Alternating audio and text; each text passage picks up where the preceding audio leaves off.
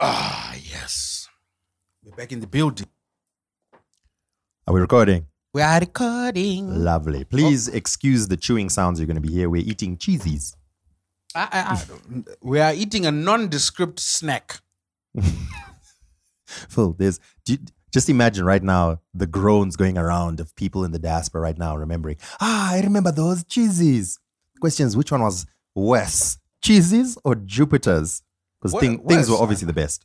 Eh, you know th- things though th- there was a time when i stopped Th- they just got too salty and i stopped Actually, do you know what was the best and they were underrated? Chicken flings. no no those were not underrated those were very rated That's why. those were very so the, i don't know you, you want me to explain or, or, or reveal how much of a fatty i was You what we used to do What did you used to and do? I, I got this i actually got this recipe from my boy Yoakum's little sister anna Mhm. she used to take um, corn kernels, put them in a bowl, and then she'd grate cheese over the corn kernels, throw them in the microwave for 10 seconds. My guy, ooh, those bang. the nacho, I don't know what, what, the I think maybe a nacho flings, nacho chicken wings, whatever, cheesy, cheesy, cheese, uh, chicken flings, or whatever you want to call them. So, so rate the top three: cheesies, Jupiter's, things, corn curls, chicken flings. Corn curls number one, undisputed. Corn curls number one by a long margin. Jupiter's number two. Jupiter's number. Okay, all right. Cheesies three.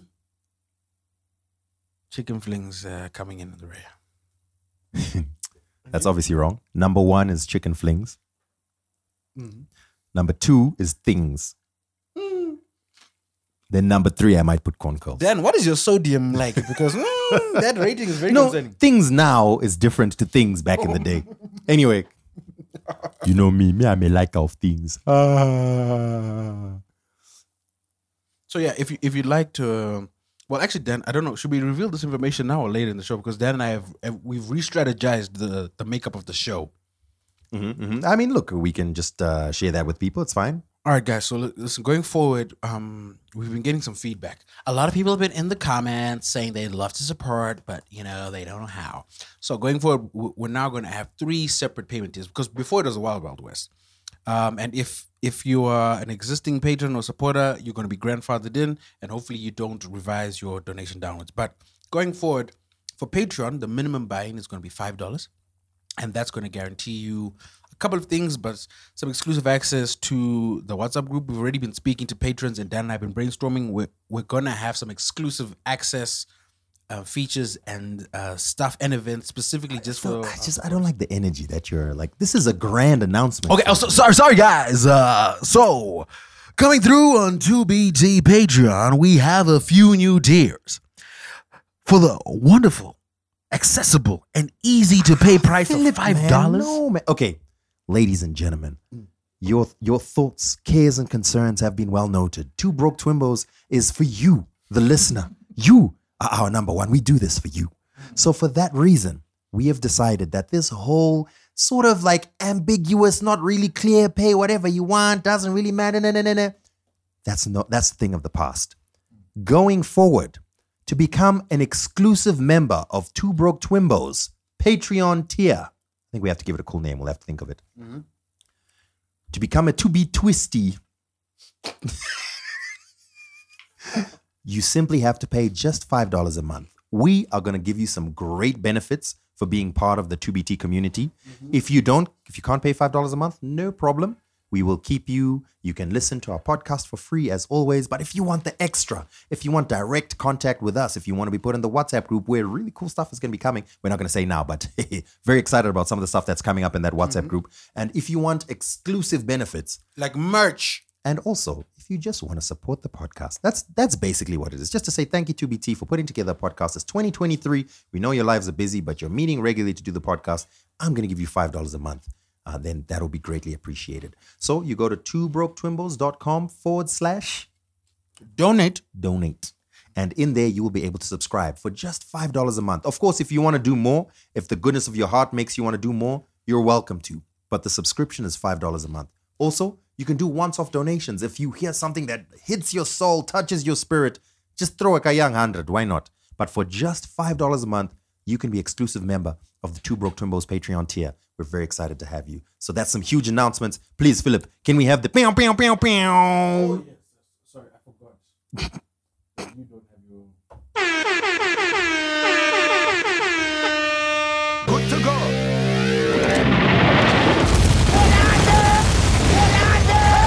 But wait, there's more. What's, what's the more? No, because he's saying hold on there, so I just wanted to, you know. All right, so we're very excited about that. So we're actually thinking of some. So we're gonna do our best to give you a really good show, even if you're not paying anything and it's for free. Uh, but for those of you that are paying that five dollars a month, ooh, we've got some great things planned for y'all. So stick around. You get to join the WhatsApp group. We've been having some good conversations in there. But uh, Phil and I realized that it's very ad hoc. You know what I mean? It's very like, hey, is there something interesting to talk about? Of course, the regular conversations are gonna continue, but we're gonna have some planned regular regular content that's specific to the Two Broke Twimbos uh, Patreons that's going to be in that WhatsApp group. Very exciting. So, uh, Yeah, what, yeah, yeah, what I'm hoping is that we're going to have so many subscribers, we're going to have to move out of a group and make it a community. Ooh, you know, I actually I need to dig into how that works. I haven't even bothered. Yeah. So it's it's I've had to think a little bit, or rather, I've had to listen to it a little bit because, long story short, my wife works for a software company that develops communities for schools in South Africa and then the region. So then WhatsApp announced that, oh yeah, we're now doing communities, and they were like, no. the same way Twitter was like, yeah, no, we're closing the API, and like people were like, this is my job. So you know, I've had to learn a little bit about communities, but anyway, it's basically just a really big group where the others won't be able to really talk that much. But hmm. that's kind of the idea behind it. Um, for further details, um, we'll get my wife on here to explain. I think at some point. I, I thought you said you were banning her from the podcast. Actually, you're right. We'll get her in the Patreon group. To explain. the rest of y'all are gonna have to Google it or Bing it, whichever one comes. So anyway, let's start the Have show. you signed up for Bing? I, I, I went today and I opened Bing and I said, "Are you using ChatGPT yet?" And then it failed to to understand. And I was like, you know what? Screw you. No, you can register. Just that the requirements you you've got to make Edge your default browser. Yeah, you see now. You've got to allow all the tracking. I was like, I'm not paying. Bye bye. You see when you when you overplay your hand. Anyway, Yeah, yeah. no. But Dan. Oh yeah, start the show. But I think actually we need to start the show right. In fact, start the show. Then I'm gonna do some. We need to commemorate a special day, special time. yes, yes, yes. So go, go, go for it, go for it, go for it. Because then after that, that's when we'll get into our. I don't. So this was actually a very big week for me. Um, 2003 was a big year, you know, Dan, Mhm. and um, that's actually weirdly enough the year I I named my company. I, I kid you not. I named it in 2003.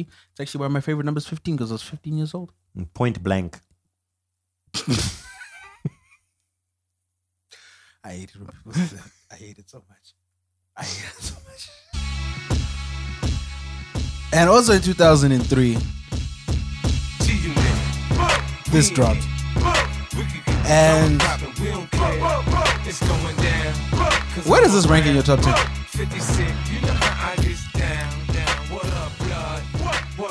Th- okay. Whenever, whenever, obviously, whenever this conversation comes up, there has to be conversations about criteria. So I'm not gonna bore you into like, is it No, no, just, no, just tell me yours. Just tell me yours. Yours is yours. For me, this was super influential. As you can imagine, I was at an old boys' school in 2003. I was 15 years old. I mean, man, Civi's day at school was a mess, man. The do rags. 50, 50, 50 made me change up my whole wardrobe. The do rags. I used to have the bulletproof vest. Shout out to Alcatraz for stocking Glitter Unit apparel.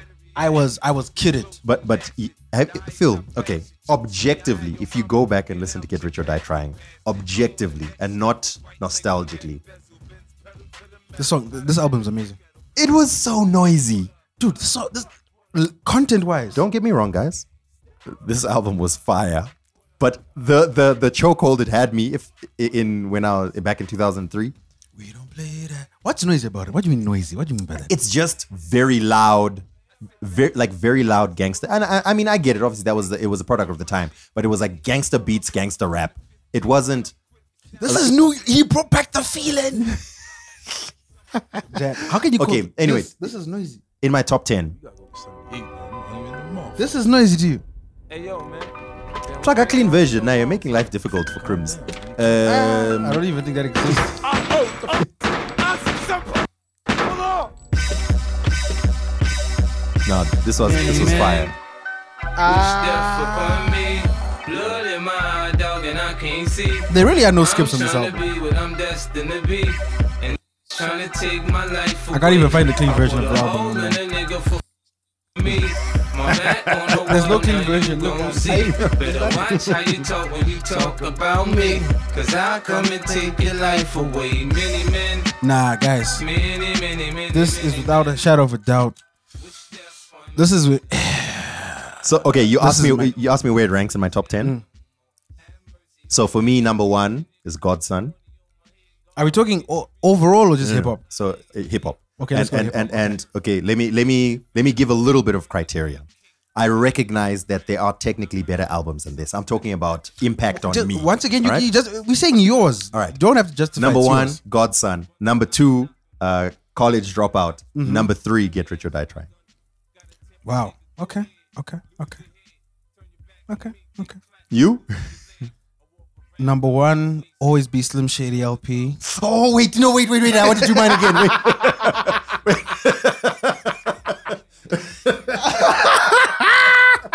I forgot. I forgot. Oh my gosh. Okay.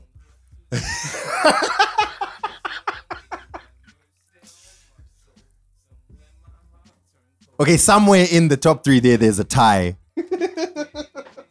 okay, anyway, okay, let's hear yours. Let's hear yours. Finish your top three. What did you want to put? Okay, wait, wait, wait, wait. No, I have to, I have to, okay, wait. Talk about overthinking. Look at the king of overthinking over here. No, no, because this is important. This is important. Wait, I'm going to pull out Eminem's entire discography here. Hold on. Why is this not coming up? Come on, come on, come on. You you strike me as a Marshall Mathers Eminem show type person. MMLP is probably, yeah, my favorite Eminem album. Mm-hmm. Okay, wait, wait, wait. Okay, well Dan figures that out. Number one, Slim Shady LP. Number two, Stillmatic. Number three, Get Rich or Die Trying. Uh, number four, The Blueprint. Number five, uh, Blueprint is top five for me as well. 2Pacalypse Now.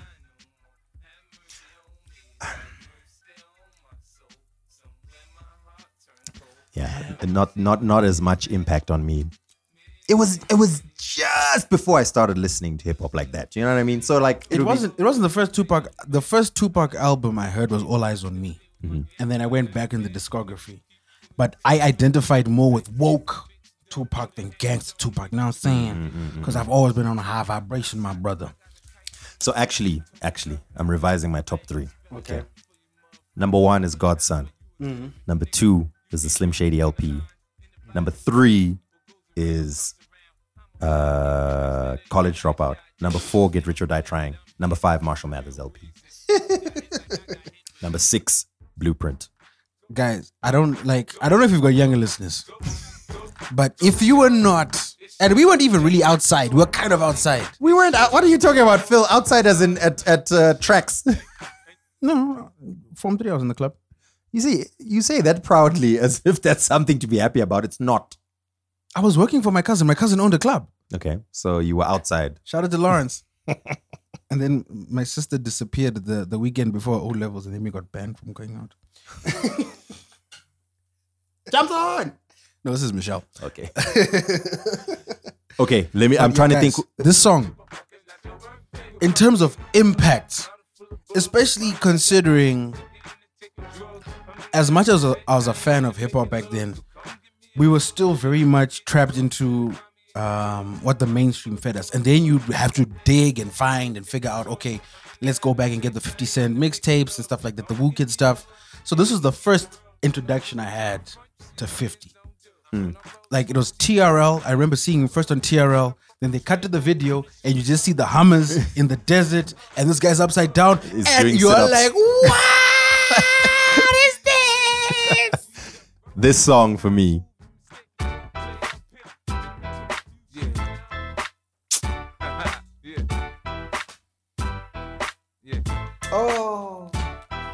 If I can do it. when concert footage still constituted a music video.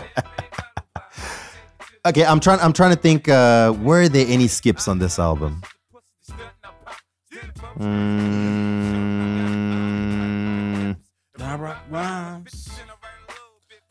The only one is probably listen, Bloodhound. Ah, no, this is not a skip. Nah, this is a skip. This is not a- are you This is- mad? This is a skip. My dad talk for me, my gun talk for me. What up, homie? Nah, skip. Ah, dad, Skip. you've got no taste. This. Let, let me let me remind myself of Bloodhound. Hold on. G Unit. You Ah, no, this wasn't a skip. it wasn't a skip. It's just that me, I've got moods. but ah, oh, this this album is flawless for me, bro. And especially especially when you consider that half most of the track list was already done. They they took it from his old stuff. Yeah. They literally only did like four new songs. And one of can you imagine like you've already got a solid album, and then one of the new songs you do is the biggest hip hop single ever. Like literally one of the biggest hip hop singles ever. Do you know how mad that is? Do you how did how did you feel about uh, the follow ups to Get Rich or Die Trying? Um, obviously, it, uh, diminishing returns. Mm. I think the massacre. Now, I went back to it a couple years back. The massacre was actually really good. It was just slept on because Fifty had become so pop. Um, but yeah, the other ones. Curtis had a few joints, but it wasn't cohesive. Um, the G Unit album, though, a favorite. The Eight Mile soundtrack, a favorite. Yeah, by the time I got to Curtis, I was like, yeah, no, Mm. I'm good. I was on I was on the game by then. But yeah, but 50 wrote half of the games album. I know. But but keep in mind, like, and I think we need to put this in perspective. 2002, Eminem was the biggest rapper in the world, but he was white. So even in the publications that we'd get, because keep in mind he had his beef with the Source and Double XL, and those are the magazines we'd get, or I'd be able to get from here. So um, Eminem wasn't really positioned as the dude. Mm. You know what I mean? It was just like how some white guy trying to um, swagger jack the culture, this, that, and the third. And then 50 came out, literally took over everything. The influence of 50 was so I I I, I was a big Ja Rule fan. I had all I had Rule 336. I had Vinny uh Vinny Vici. I had the projects. I used to sing Ja Rule songs. And then after that, I was like, man, Ja Rule, because they, they turned me off, especially Nail in the Coffin. Oh, killer. So you had 50, you had G Unit. That run with Lloyd Banks dropped his debut, Young Buck dropped his debut, Tony Yayo dropped his debut, And Lloyd Banks, man. the game dropped his debut, and then you had the whole Shady Aftermath project, and then remember- the the Shadyville project. Hmm. You had that. You had Aftermath taking over. Those three years, it was it was literally fifty and nothing else.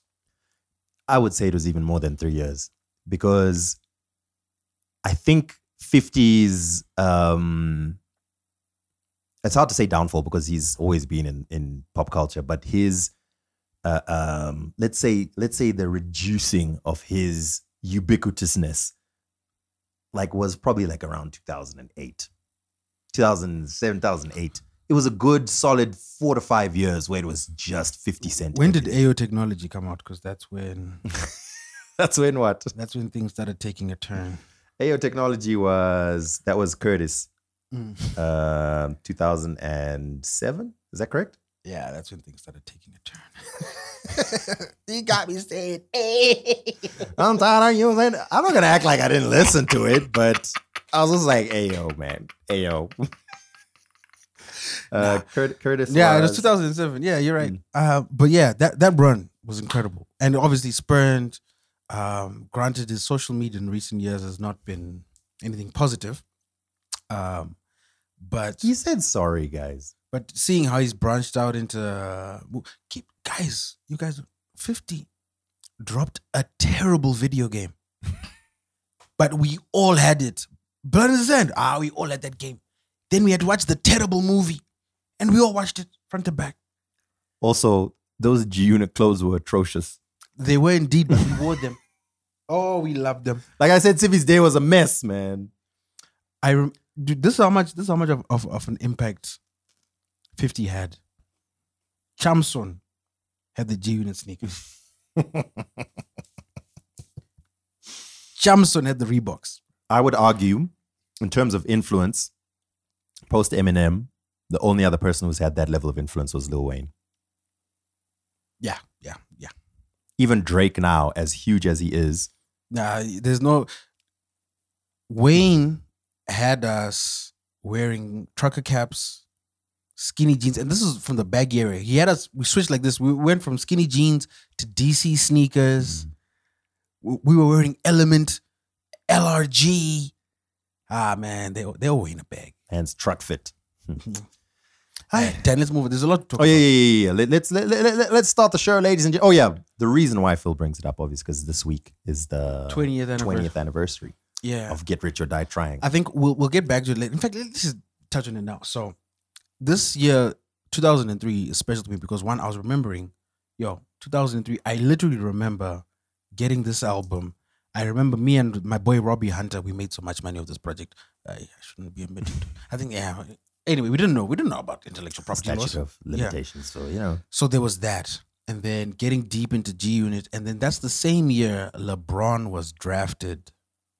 Um, and I remember seeing a couple of SportsCenter vignettes about this kid in high school with a G Wagon. And I was very confused. I'm like, how is someone in high school driving a G Wagon? Then you learn about the, the game and this, then the third. And then he started living up to the hype. And then I was like, oh, damn, this guy's really delivering. Let me start watching some games. And then I became a big LeBron fan. And I, rem- I remember begging my cousin to give me a Cavalier shirt back then. And I've been a big LeBron fan since. I don't know if you saw the news the other day, Dan. LeBron has now become the highest scoring basketball mhm, player mhm. in overtaking, NBA history. overtaking. Kareem Kareem. Abdul-Jabbar, formerly known as Lew Alcindor. Um, yeah, man. And it was just a beautiful moment. But the thing is, I wanted to discuss basketball, but then I realized you don't watch any basketball. Don't watch it. The thing is, it's there's two baskets. It should be baskets ball. But anyway, clearly people don't want to take the sport seriously. Let's start the show, Philip. Let's start the show, ladies and gentlemen. I gotta ask, are y'all Good to go. Sound the big thing, them. Hey, hey, hey, hey, hey, hey. Let, let man know. Let man know. Let me hear a, let me hear a, let me hear a drum play.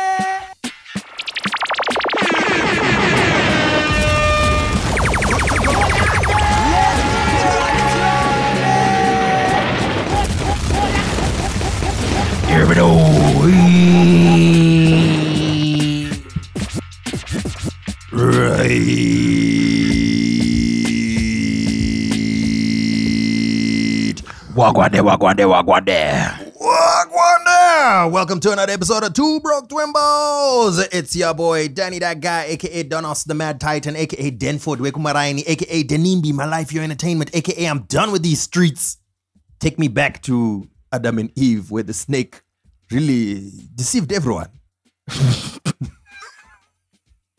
We'll, we'll come back to that. We'll come back to that. aka Akuna Mumwendi Danmu. And is not only the unmistakable, the irrefutable, the unquestionable, the undeterminable, the you will not catch me slippable. Phil Chad, aka Flip lost the big boss, we make it pizza P. aka Sex and Lovu, aka Filthy Phil, aka DJ Mkaraji. We got another one, another snubbing. And of course, Shamwari. The Tangerewo Dringy. Welcome, ladies and gentlemen, to another episode of Two Broke Twimbos. We back again. Shout out to everyone who has been a rider ever since and ever, ever more. We appreciate you very much. We're going to start the show with what we always do a celebration. Good vibes. You know what I'm saying? We're all about positivity. So let's celebrate uh, Zimbabwe's own Ruva Ngwenya because she has landed the role of a lifetime. Uh, in Australia, Tina Turner, the musical, is uh, doing the rounds um, as a theatrical release. Tina, the Tina Turner musical is actually what it's called. And uh, in Australia, they've announced that uh, the Zimbabwean Australian actress Ruva Ngwenya will be in the Australian premiere playing Tina Turner. So that's very exciting. Congratulations to um, um, Ruva. Um, she says, uh, thank you very much. Very happy. I'm honored, etc., etc., to be part of this telling of Tina Turner's story, etc., etc. So, if you're going to be watching any theater in Australia, go and watch a Zimbabwean doing big things over there. Um, yeah, Ruva Ngwenya will be portraying Tina Turner herself in the much touted and much hyped the Tina Turner, Tina, the Tina Turner musical. So it's called Tina, the Tina Turner musical. Yes. You know where they should have got? They should have got Tina Masawi to play her. Then she wouldn't be confused. It's like, Tina. Yes. You see? Now you have to remember. But anyway, that's only in Spain. All right, let's keep it moving, shall we? Last week, what did we talk about in the show? Phil, did we have an episode last week? What did we talk about? Well, we did have a show, Dan. We talked about ChatGPT. No, we didn't have a show last week. Did someone put out a show? It wasn't us. It must have been ChatGPT. um, I was listening back to our episode, and I remember speaking very vividly in that I believe that AI tools, even though AI is a misnomer, are the future, and that uh, things are going to blow up. And I stand by those thoughts. I think just like any technology, um, the way we are going to use it is not yet known now. We're not yet sure of how things are going to work. But in a couple of years' time, we're going to look back and be like, damn, wish those people hadn't invented that because it's about to get crazy. So, yeah, that was a great conversation, but we are we are here now. We are here ready to talk about all kinds of different things. Indeed, indeed. Um, it is award season. The first couple of months of the year are always uh, very focused on awards. Uh, we're going to talk about the Grammys, but let's first talk about the Grammys of Zimbabwe, the Namas. So, uh, first of all, Phil, did you did you get a call from the Namas? no, I thought they called you. They did call me, but to present an award. Oh, oh, okay. That's nice. You know, so I I get to go on stage and present. A, I don't know what award it is yet, but Oh, nice. so I did get a call from Nama. They didn't call you. No, they didn't get. Sure, man. Just you want to check your inbox or messages, missed calls, nothing. I, I do have like 3,100 emails. Maybe, I don't know.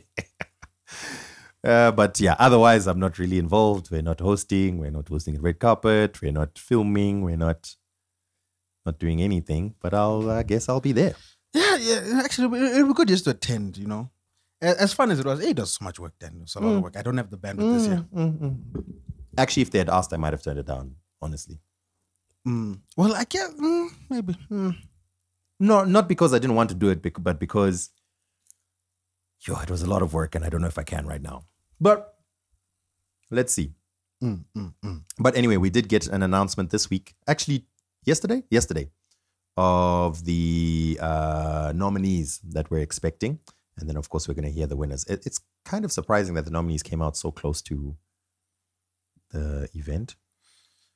I think there, there were uh, there was already a backlog, but I think when is the event again? It's on the twenty fifth, So in two weeks. two weeks time. Yeah, that is a bit short, but I, I guess it's also good because you want to reduce the amount of time controversy, and you want to maximize attention. I guess, and and I, I suppose things are always difficult in the beginning of the year. Ningi is still on leave. Um, let's see if we can uh, take a look at some uh, noteworthy uh, nominations. For example, dance choreographer. Mm. No, okay, I didn't mean to sound as shady as that sounded. I Hey, just, Dan, these days you're okay, what what I mean is obviously because the Namas are a national award that encompass all arts. There's going to be a lot of arts that are, let's say, less in the public eye than others. So things like sculptures and poets and stuff like that. Not to say that those are in any way less arty, arty or artsy, but you know, there's less hype and less profile around There, them. there were some notable omissions, especially in this category, which I was like, yeah, thank God. Hmm. Mm, like whom, Phil? So big shout out, big shout out to our once again the two BT bump. Literally, we had him on the podcast last week. Within a few days, what happens? Nom- nomination. Hmm, very smooth moving on there. No, nomination. so shout out to our boy Mukudze, aka King Kandora, outsta- um, outstanding comedian. Um, Nominated, yeah, alongside Andrew Manyika and Tanyara Zwasena. Mm, I don't, I don't know who those other people are. This is bad. It's probably because that's their full names. Surely, no? Yeah, I think so, maybe. Anyway, um, here's one that I thought was interesting. There's a category for outstanding social media skits. Yes, yes, I saw that, and I was like, Dan, why haven't we been capitalizing? We could be there. Do you remember when we used to do skits? Ah, yeah. Also, I don't recognize any of these people. So Remember when KFC opened? and, we, and we went to interview people on the ground. and then white people bought us chicken. And then Alois got us another two pizza. man, we thought we were so funny. We are on the ground at the grand opening of KFC. You know, it, was- it was funny. It was just, it, it was just. Juvenile, forgotten about but It was funny. Um, pa, pa, pa, pa, let me see some any notable. Uh, let's go straight to music. Mm-hmm. No shade to everyone else, but Outstanding online media, Nash TV, Bus Stop, Earground. Shout out to to Plot. Shout out to Lucky. Um, I don't know who's at Nash anymore, but shout out to them. Is Butterfly still there? She's not there anymore. She's back at. I don't think so. Yeah. Um, what's her name? Phil, we worked with. her. Oh, uh, Bl- Blessing. yes. Mm-hmm. Is that name? Is that name? Yes, Blessing no Shasha. Yes, yes, yes, yes. Her. Shout out to her. I guess I think she still works there. Um, okay, let's go to the actual the music. Phil, let's start with film and television. Um, anything? I'm trying. To, oh, Sean is nominated. So, Hey. so is Chi. Chi is also nominated. oh, nominated. Jay's also nominated. Nice. In both in Just Say Hello. Yeah. Have, have we watched it? no, I don't. I don't even know it's available. We should. In fact, I want to watch. I've been wanting to watch it. you know, what? should we ask her? Let's phone. okay. Let- Let's see if she'll pick up. Let me let me try my luck. See, once again, only on. Sorry, guys. I was just fighting with my Face ID for some reason. It was re- rejecting my face. Let's see if she will pick up the phone. See, But why didn't you say let's phone Sean when we mentioned Sean? I don't know Sean like that. Okay. I don't even. think- Give us a number. Yeah, Sean's my boy. Oh, so, so so phone.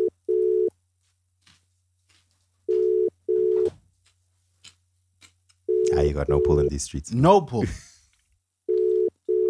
no pull whatsoever. All right, later. It's late. Okay. Let me try call Sean. But I need to just disconnect. Then I connect. It'll take too long. Call him from your laptop. Yeah, but then we won't have input. We have input from the mics. I don't have the mic input into the laptop. Okay. You get what I'm saying? The, the, the, No, it, for WhatsApp, it'll just use your laptop as the mic. And then for the track, we just use the mics. all right, let's call him. Let's call him. Let's call Sean. Sean, buddy, let's call you. Hello, buddy.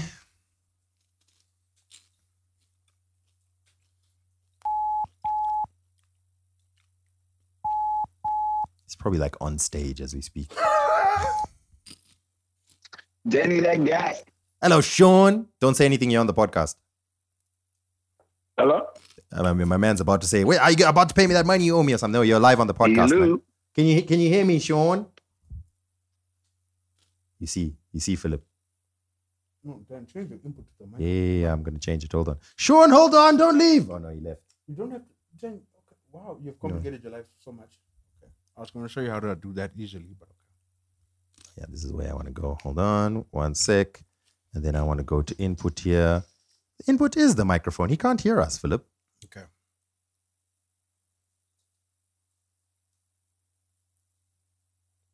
I've never spoken. Just call it. Just call it.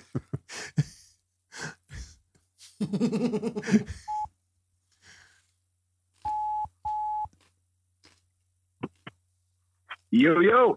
hey, Sean, can you can you can you hear us?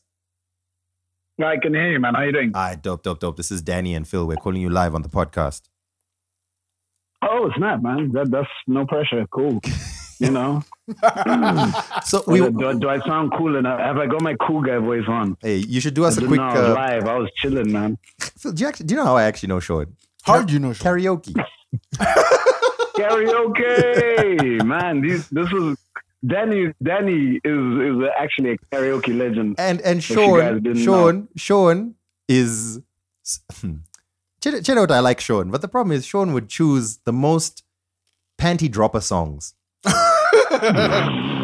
What? And I'm like, bruh, Sean, trying to drop panty. That doesn't sound like the Sean I know. I'm like, Sean, where where it's supposed Not to be for fun. all, man. It's supposed to be for fun. And and you're over. Anyway, that's not what we called you, man. We're just going through the I don't know what this guy's talking about. I I I I, I sing Disney at karaoke. I don't know what he's talking Oh, about. I. I sing the Lion King, and not not even the romantic Disney. I sing the Lion King, man. That's right, Dan. Sean Sean is Jesus. I don't even know.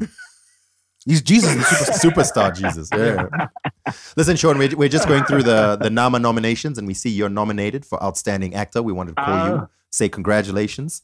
Mm, mm, Thank you very much. Thank Uh, you very much, gentlemen. I appreciate it. Also, we Appreciate we it. noticed that you're nominated for your role in Just Say Hello, the movie, Indeed, indeed, indeed. and you can imagine our shock and consternation because I don't believe neither Phil nor myself received any invitations to the premiere or even I would I would have paid Sean. I was I would pay for it.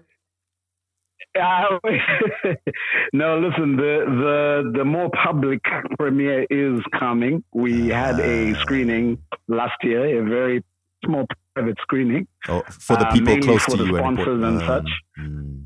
No, not for the people. That was it was mainly you know for the sponsors of the film. Um, but there is a. We are still having that much promised um, public premiere. Okay. Um, and I, I can't tell, I can't say an exact date, but it is, it is soon. Just watch, watch the screens very closely. It will be very soon. Which Sooner screen now? think. Which screen and which channel are we watching? Just watch the screens for any hints. So we just be looking dead on at the screen. We don't know what we're waiting for. We'll just be there. You don't No know blinking. watch, watch the okay. No, watch the internet for information. Mm. Um, because I think uh, the the trailer should be dropping very soon, within the next couple of days. Um, and then yeah, the idea is to have a cinema premiere, which will probably be at uh, Ster-Kinekor. So. Oh, yeah, nice. you nice. will definitely know about. You'll know. You'll know all about that. All right, dope, dope, dope. We tried calling your co-star, but she's she's not answering my phone. Apparently, I. Ah, right. But it's cool. It's cool. No, no, it's, it's all right. It's all right. It's cool. You know, I was almost in this movie. I, I think she's actually. I think she. You act. Yeah, that's very true. You almost were in this movie. Yeah, That the is very thing true, is, man. they were But shooting. You rejected me, man. Yeah, they- y'all were y'all were shooting me. while I was getting married, so that's that's your own problem. That that is a fact. That is a fact. That's true. We should have checked your schedule. You, you- I mean, come on, dude. Here's what. That's what happens for not inviting us to the wedding, Danny. You see, if we had been invited to the wedding, we would have known that. We would have had this issue. Awkward. Okay, listen, Sean, don't call me. Okay, in case in case I ever get weak in future, please don't phone me to be in a movie. I'm begging. Don't. Don't call me to be in a movie. Okay, Fair enough. thank you. I've had zero acting training in my life. Mhm. I don't want to embarrass myself. No, then we need you there. That's what we need. We need to see you embarrass yourself. Plus, I don't want to take the spotlight, you know, become the heartthrob of the nation, and then next thing you know, I have, you know what I'm saying? You, you know you'll be on the same screen as Sean, right? Like people will see Sean and then they'll see you. Yeah, Sean is a good-looking man. You know what I'm saying? He's the- Then Sean will Thank start doing man. that. Oh, shucks. Sean will start making his pecs Making dance and shit. Uh, start singing Lion King. Yeah. All right, Sean. Hey, man, we just want to call you and say congratulations. Man, those- No, appreciate it, gentlemen. Appreciate it. Big up, Appreciate big up. it. And uh, you know, yeah, yeah. We'll, we will be. You'll see the movie soon. So Great. no worries. It's it's funny though because you guys actually asked me last year at last year's numbers when the movie was coming out, and I was like, like in a month. And now here we are, like a year later. Uh, a filmmaking is hard, guys. That's all I'll say. No, I know things take time, man. But, We uh, understand. yeah. We understand, man. We understand, my guy. We understand. Things, things take time. Exactly. In fact, no, Sean. Exactly. While, while while you're here, because we did, I did speak to you on the red carpet. How would you gauge our performance on the red carpet last year? Yeah, yeah. Actually, yeah, yeah, yeah. How would I gauge your performance on the red carpet yes, last year? as the red carpet hosts, if you remember, we were, we were hosting the red carpet. How, yeah, yeah, yeah, yeah, yeah. No, I, I thought it was dope, man. I really, I, I enjoyed that, man. I enjoyed it. Mm, okay. Um, you know, I'd, I'd never been to the Namas before, so I didn't really have any frame of reference. So I don't know, but uh, you know, he, sta- I- he started so it. Well, thought you were and then now he's just he's just chopping it down. Now he's qualifying. it's it's fine. I mean, it was the best, I guess. I mean, I mean, I mean, I don't know. it's, it's it's literally it's literally the only one I've ever seen. So I don't know what the bar is, but um, nah, you guys were good. I enjoyed it. Cool, cool. Now, now it's fine. We're just gonna just gonna cut this and uh, send it to Napoleon. yeah, because I mean, we didn't get an invite this Don't edit year. Me. All right, oh, awkward. all right, ni- nice one, Sean. All right, gents. See you at the next Bless. karaoke, man. That's what's up. Nice one, my guy. All right, and congrats on the wedding I wasn't invited to, man. You didn't even reply my congrats message, man. but uh, you know, it's all good. I reply. I replied you, Sean. All right, thank you very much.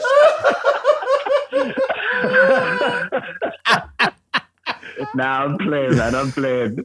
I Aye, replied. All good, I replied. I replied, Sean, guys. Guys, I replied, Sean. Thank you, Sean. All right, bless. Later, man. All right, Joe. Later.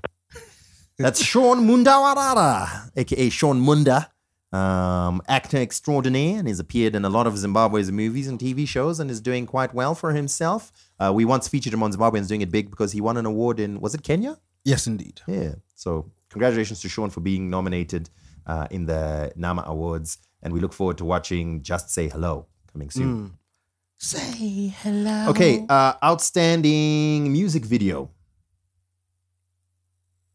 Changes in Time, Mvurea Naya by Evicted. Mm-hmm, mm-hmm, Kamoto by Mwenje. mm-hmm, Uh, Fight for Me by Man Friday. mm-hmm. Uyatinamate by Gemma Griffith. Have you noticed something interesting in this uh, these nominees, Phil? Yep. Mm-hmm, mm-hmm, mm-hmm. Three out of four, eh? Mm-hmm. Very nice. Ah, not, not touching that with a 10 foot pole, but yeah.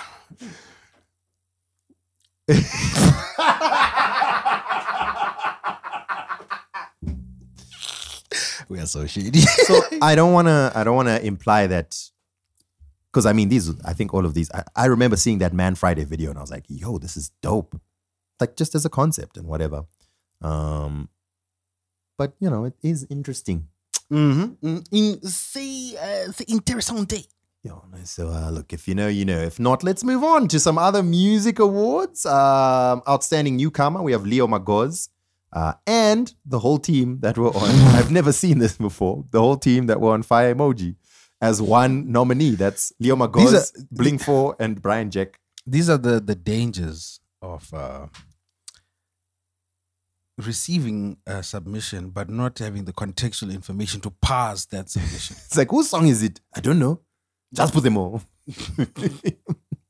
so Leo Magoz, uh, Bling 4, and Brian Jack were all nominated in one nomination for uh, Outstanding Newcomer. Um, so Saint Floew was the other outstanding newcomer for his song Silas Mavende. mm-hmm. His name, however, is not Silas Mavende. No. But he, uh, dude, what's the first line of the song? Zitanwanzi, Silas Mavende. So I don't understand. I don't like. Where's the confusion coming from? Anyway, so Silas Mavende, aka Saint Floew, is also the other outstanding newcomer. Listen, these errors happen, so I don't. To be honest, I I was actually surprised. I was like, yo, I really thought his name was Silas. It's not Silas Mavende. I can't remember what his name is. He's got a regular It's normal Tawanda. name. Tawanda something. and then finally, Andrea, the vocalist, the the young kid from Vic Falls, um, who uh, who went viral. So, uh, any predictions there, Phil? Do Mm, you think Silas Mavende will win it, or do you think Fire Emoji?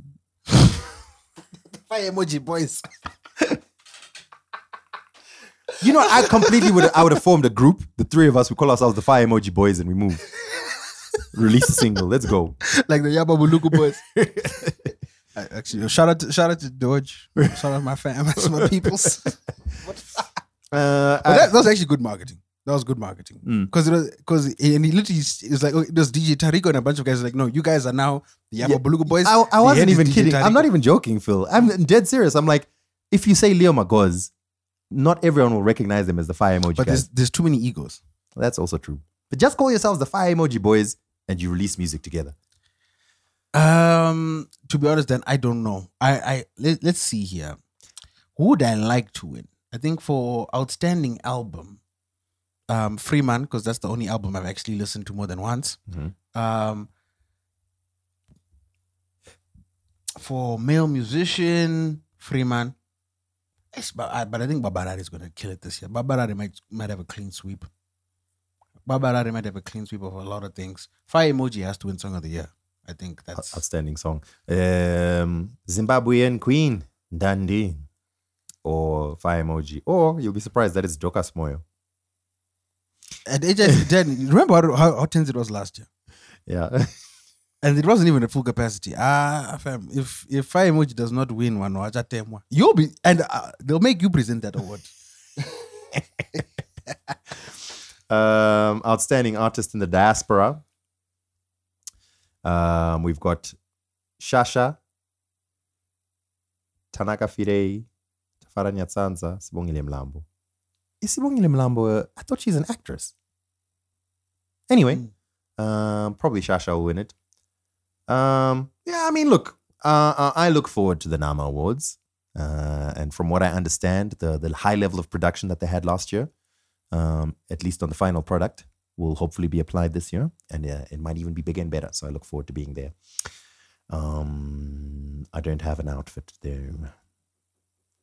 Anyway, Is that you fishing for for some free merch? Speaking of free merch and an outfit,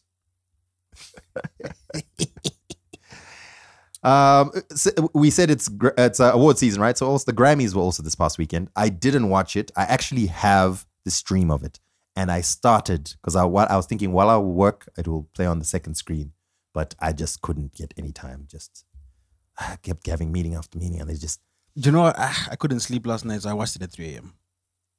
And how was the overall experience? It was good. I actually enjoyed them. I actually enjoyed them. Um, they've really now focused on the award show being 80% performances and 20% awards. So like the majority of the awards are given on the the live stream pre-telecast, which I understand because the ratings are dropping. They, they're trying to make people watch and tune in. Um, so that was good. That was nice. Um, obviously, the big controversy is around Beyonce and the Beyonce. In fact, no, let me go to my notes. Let's let you know, let's start. You know what? Actually, Dan. You know Okay. I'm I'm jumping all around. Okay, let, let, let's actually start with the awards being won. So, uh, probably most of you are aware of this, but just for the sake of context and just so that I can get my own thoughts in order, I'm just gonna I'm gonna outline this. Uh, typically, at the Grammys, obviously, there's like a billion awards that they give out, um, varying levels of um, prestige attached to each of the awards. But there are three main awards each Grammy season that are viewed as the huge awards. That's Song of the Year, Record of the Year, and Album of the Year. Those three are the main awards, and that's what everyone really pays attention to. All the other awards obviously are very prestigious for their individual winners, but in terms of like where most of the attention is, it goes to those three. The others, like uh, you know, R and B, uh, Performer of the Year, and Male Artist of the Year, etc., etc. All of those, yeah, to a certain extent, you know, people get e- excited, but those three are the big ones. So um, I think eh, this is now from memory. Uh, Song of the Year went to oh my god. Come on, Philip. The winners are here, Dan. Oh. But song of the song of the year, if I remember correctly, was um, there's a white country lady. Yes. Yeah, I I, I remember something Annette, I think is her name is. But yeah, anyway, carry on. We don't need to know. They'll, they'll Yeah, well, I mean, we don't need to. I just want to mention those those uh, those main three.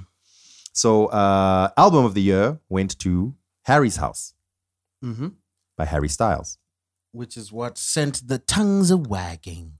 and then um, record of the year went to About Damn Time, uh, just like that. Song of the oh, shout out to Kendrick Lamar for rap album of the year. Did you see? Did you see? Oh, you, you didn't watch him. You, you should see his outfit. Just look his Kendrick? Oh my! God. I did. I saw him go up to. He was just wearing like a tracksuit and a cap. He was wearing four corner Nike Shox. Dan, have you ever seen a four corner Nike Shox before?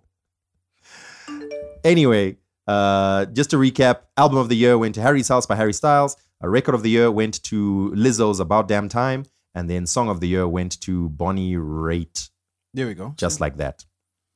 Um, and then I just want to I, I want to point out uh, the ethnic categories, ones of interest to us. So, ah, that's a, it's a little close to home, but eish. so best dance electric, ethnic, went to Break My Soul. Best dance electric recording. yeah, that's very ethnic. Best Dance Electronic Music Album went to Renaissance by Beyonce. Best Rap Album went to Mr. Morale and the Big Steppers by Kendrick. Abs- I mean, come on. No, I think Pusha Maybe T Pusha. Look, Push, push. This is, and I think um, this is actually something I wanted to talk about. okay, in a year that Kendrick didn't drop, Pusha would have won. But N- guys, no, no. The, Mr. the Morale. issue, the issue here is, and we've discussed this before, and there's there's a lot of documentaries on it, and the fact that the the Grammy Association refuses to change, but it's a lot of virtue signaling, in a lot of respects. one of the those key ways is all members get to vote in all categories. However, 20 to 30 percent of the people who are actually voting have actually digested, listened to, and understood, or even researched the project. Or even understand. So Yeah, a lot, yeah. so a lot of times they are voting of recognition, or they, or they'll, they'll literally do just a cursory Google, see what ratings albums got, and then bam, they'll cast their vote. And because of that, because Kendrick was robbed a decade ago, thanks Macklemore, because It's not his fault. Shame, man. because Kendrick has now they've now made up for him in significant ways. They'll now look back and say, "Wait a minute! Oh, this guy was nominated multiple times. He's now won multiple times. He dropped another project that seems to be getting well received.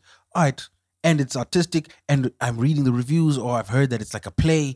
That's uh, that's what we want to promote such avant-garde music, musical approaches. Still, I understand. and then no, no, wait. Let me get to my point. And then you get to Pusha T. One is it's drug music, but two, and I think the biggest, the biggest hurdle that Pusha T had to overcome this year, and it's the same hurdle that DJ Khaled had, is you've got Kanye West on your album. For Pusha T, it's even worse because you only have two producers: Pharrell Williams, Kanye West. If there's any artist who is not winning a Grammy or sniffing a Grammy this year, it's Kanye West. all of that can be true, while at the same time, I enjoyed Pusha's album. But Mr. Morale, though, I No. mean, Okay, Dan, I think as a concept, as a piece of art, right? But it's not an easy listen. To me, in terms of adapting the concept and doing the best within that concept and stretching the art and exploiting their talent, I think it's almost Rise a Better Project. Because Pusha T is doing what he's been doing for 10 years, but he's doing it better than ever. all right. And to me, that's impressive. Uh,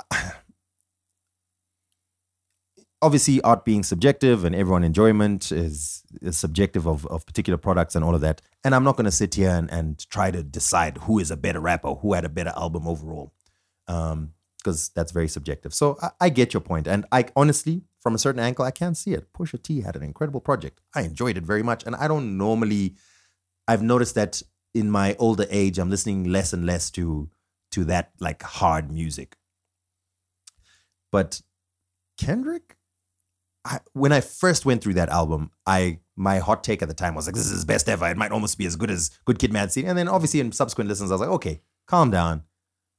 There's a couple of there's a few songs on the album that aren't perfect. Good Kid, Mad City. No, no, no. Good Kid, Mad City for me is my Mhm. favorite ever. Uh, and then actually, To Pimp a Butterfly, in my opinion, is still better than Mr. Morale and the, and the Big Steppers. But that comes close Mhm. in my opinion. It's to me when I when I saw the the nominations, even noting Pusha T, to me it was a foregone conclusion. Obviously, Kendrick has to take it. That's how I saw it. So all the all the other things that you've mentioned can be true, and I would say that they would have a lot of merit if it wasn't such a good album. It's I listen to it to this day to this day. Which one? Mr. Morale. Yeah. Today I was listening to Mr. Morale. Man, What's going on in your life then? it's a it's a great album. So, I, you know what? And I, I don't, I, the thing with that, I'm not upset. I'm not really mad. Yeah, yeah. I'm not really mad at it. I'm just like, you know what? Pusha. And on my side, because I am somewhat in the industry. So, like, I sign up for like industry newsletters and Mm. platforms. And within those, there's always the for your consideration ads. Mm. And yay, Pusha T was pushing hard. Ah, the, he tried. He was playing the political game as best as he could, but sadly came up short. And I think, well, I don't know what his future project is going to be, but I thought this was probably his best chance at getting a Grammy. Um, and if I had confidence in the Recording Academy, his ability to subjectively or objectively uh, vote for the deserving winner, I, it'll be easier for me to be like, okay, you know what, Kendrick, Kendrick took it. But it's just like, mm, like this, I, is that is that niggling feeling? Like it just feels like Kendrick won because it's Kendrick. But then, okay, here's the other thing. Kendrick was actually nominated for, for Album of the Year. And He was never winning that. fine, he was never going to win it, but it's not like he had an insignificant shout. There are some people who are like, oh, please Kendrick. Ah, damn. And it was like, no, realistically, he wasn't gonna win. But it wasn't a completely insignificant shout for album of the year. No, let, let alone rap album of the year. I- me watching it, I was like, yeah, that tracks. I'll, I'll. So I, I made some notes. Um, obviously, Dan, you you didn't watch. It would have been nice if you if you had watched. I, I I have enough contextual information of having seen clips and But I seen discussions think- and so on. to me, the my favorite moment from the night was this, and this is this is made me so. What it is right now. Ha, ha, ha, ha. What it is right now. So if you guys have been under a rock and you haven't seen this yet, there's a video of Trevor Trevor Noah, walking out with Sizwe, the host of the Grammys. um, walking out with Sizwe, and he's, he's, he's, he's got a little tequila, a little bit of uh, Kevin Hart's tequila, and then he bumps into Busta Rhymes, and then he starts um, giving him his, his hammers.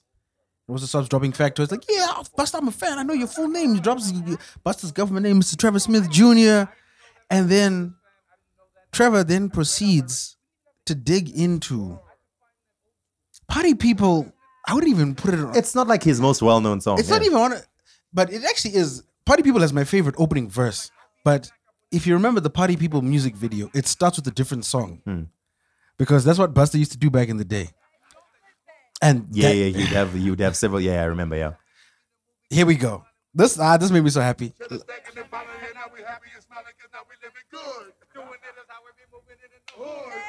I, I, I'm gonna I'm gonna save um, Crims from having to edit out this way with, but Trevor goes on to rap a full 16, a Busta Rhymes 16, which is not a difficult verse to rhyme. Rhymes it without skipping a beat, without missing a word.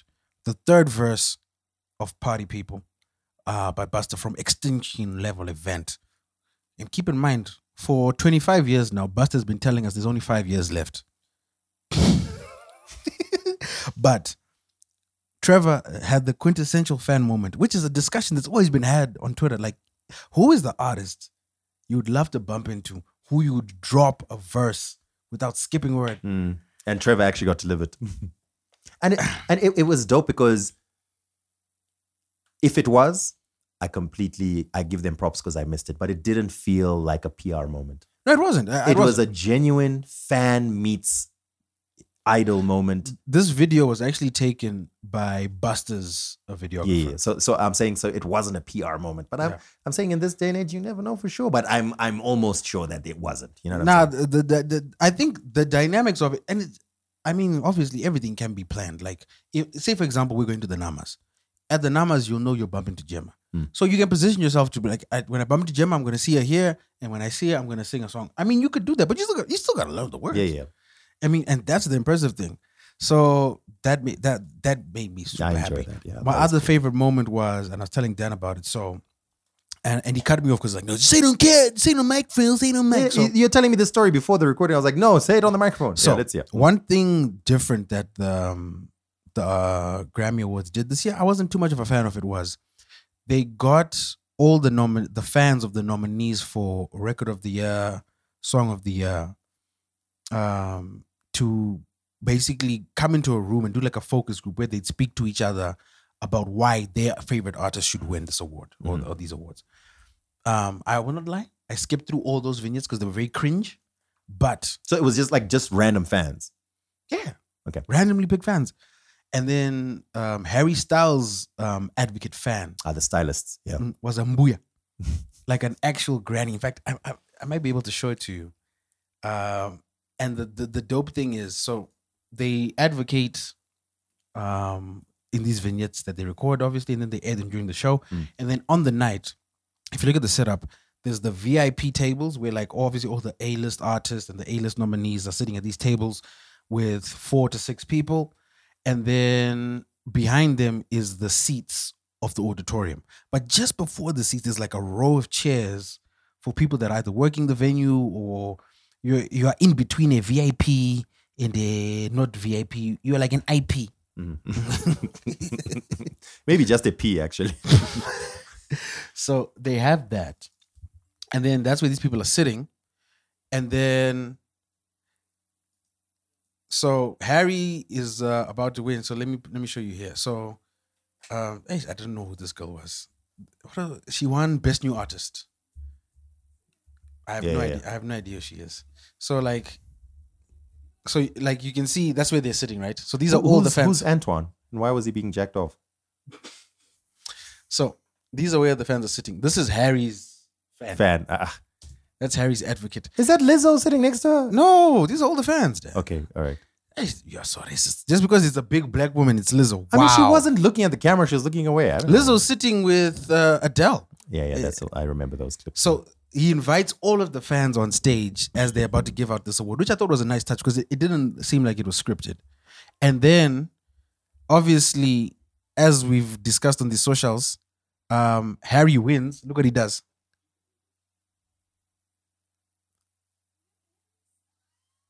So he goes to the fan to read it out. the fan reads cool. it out. Then- so now this woman is having this wonderful moment. It's like, no, here, take the award, go give it to Harry. So imagine the first time you meet your favorite artist who you've been act like, yo, this is my guy. My guy needs to win. Like, like you're a stan stan and you you first meet him on stage, at the Grammy. giving him a Grammy. That's cool. That was actually really dope. But look at that, look at that, Dad. That, That- is, yeah, is that not a, is that not a nice That's a very cool moment. Yeah. Yo, and you're telling me she has to go to work on Monday.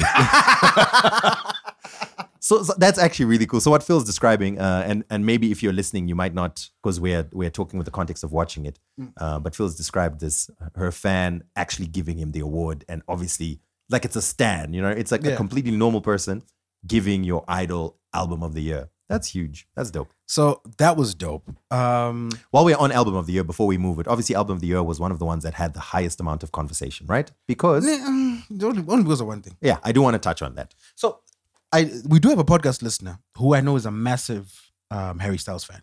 Oh, is she a stylist? I don't know Yeah, if but I that's the- also know I, I she's don't know if this is y'all's So, name. so I also know she's a massive Beyonce fan. So I hit her up and I was like, yo, oh, how do you feel about it? She's like, yo, in this household, we, we, we bump Harry. So uh, cool. Sorry. So I was like, all right, cool. So to be fair, I have not listened to Harry's album. Harry. I I can't name a single other song than So, as it was. I I did enjoy Renaissance. I do think that once again, because the the recording academy, because of the past controversies, you're kind of in this weird situation where you can't win either way. Because, but also your, past actions haven't really shown any level of contriteness or, or or real effort to address the the complaints that people from marginalized quote unquote you know black women particularly have raised about you, right? So with all that being said, I can understand any fan who's like, yo, my artist move change the game. My artist did A, B, C, D, E. I can understand that. I can I, and I understand the being upset. Where like people they always just take it a bit too far, the BeyHive. They always just go a little too far. little, huh? Yeah, they always just go a little too far. Little. Oh, okay. So that much that's why I don't understand because it's not like Harry Styles dropped a bad project. I mean, we don't know. No, no. I, We I've, can just assume. I've heard enough singles when I'm out shopping to know that okay, he's he's made he's done he's done what a pop album should do, Yeah. which is pop. It's, it's every time I walk into H and which is M, pop? it just pops. It pops. It's popping It's, every it's there in Zara. It's playing. You know, it's I, high rotation, high rotation. so okay. So yeah, sorry, I wanted to finish my point. So yeah, Yeah. so that for, for that much, I can't I can't give an objective answer either way. However, I would assume now, as you'd mentioned, because record of the year, you have so many nominations. Yeah. You probably it's that and the song of the year probably have the most overall um applicants um and potential nominees to choose from. Because competition is so high it's now like splitting hairs almost. Mhm. so i can understand that.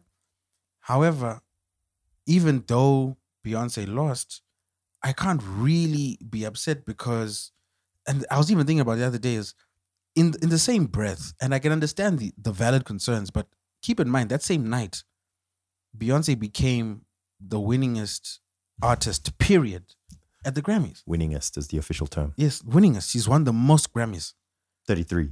which is so it's it's it's like a weird dichotomy where like Well, tied of all time. no no she tied and then won she she, she Oh, she won one. Okay, cool, cool, cool.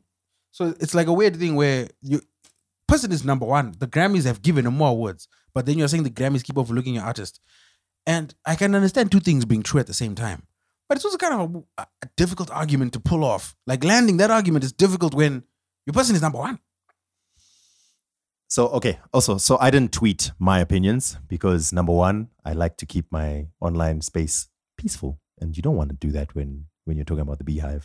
positive or negative.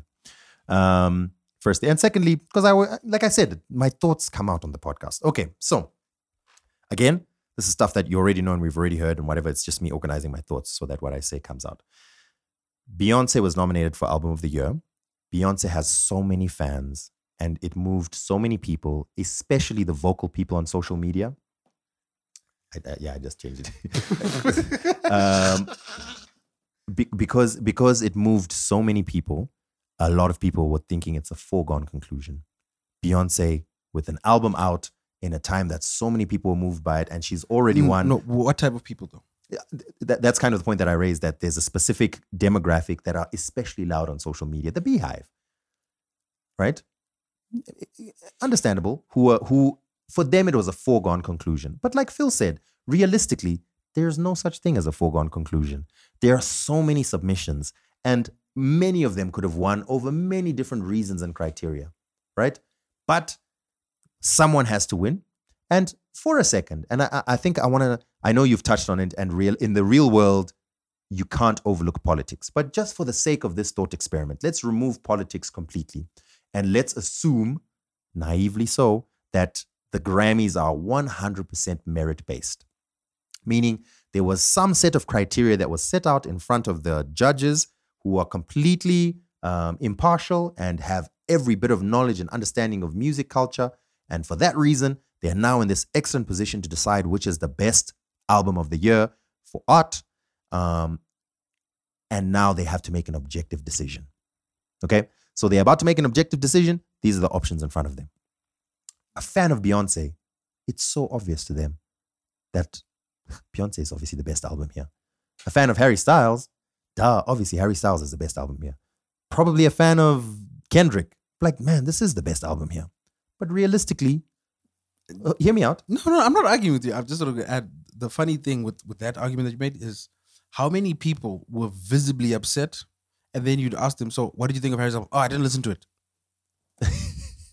Guys, Exactly. So, so I didn't listen to Harry's album. I don't know what Harry so I, Styles. that's why I'm not upset. I cannot be upset over something. I don't like. If I listen to Harry's album and like by track three, I'm like, ah, guys, this is caca.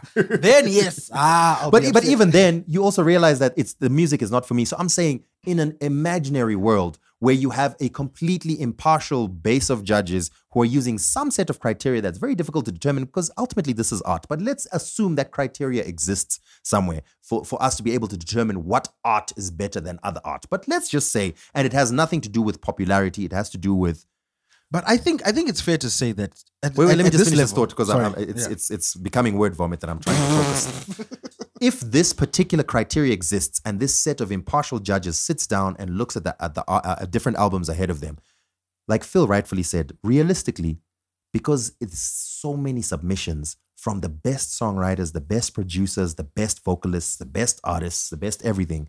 Realistically, the difference between what you might consider the best and what might be the second best is so infinitesimal that all these different criteria put together, honestly, if it was completely impartial, there'd be, for all we know, it would be Bad Bunny's album. I don't know. But obviously now, re- in the real world, that, that scenario doesn't exist. There's no impartial judges. There's no clear criteria for judging art. Um, there's so many influences coming in. There's culture, skin color, all those things play a part. So now we have the space where there's no clear way to determine what is the best album. There's some criteria that these guys have used, and they they've figured that Harry Harry's House wins. Obviously, fans of Beyonce will be like, ah, I think Beyonce should have won, and that's happened at every awards show ever since. The only difference here is that Beyonce has a lot more vocal fans in my circles. I bet you in different social media circles and and um, what do they call them? Echo chambers. There's people who are sitting like, to them, all they see is, duh, Harry Styles should have won because they're in the Styles fandom, and mm. that's all they see in front of them. And I'm in a different circle. I follow a lot of women of color mm. from when I was single, baby.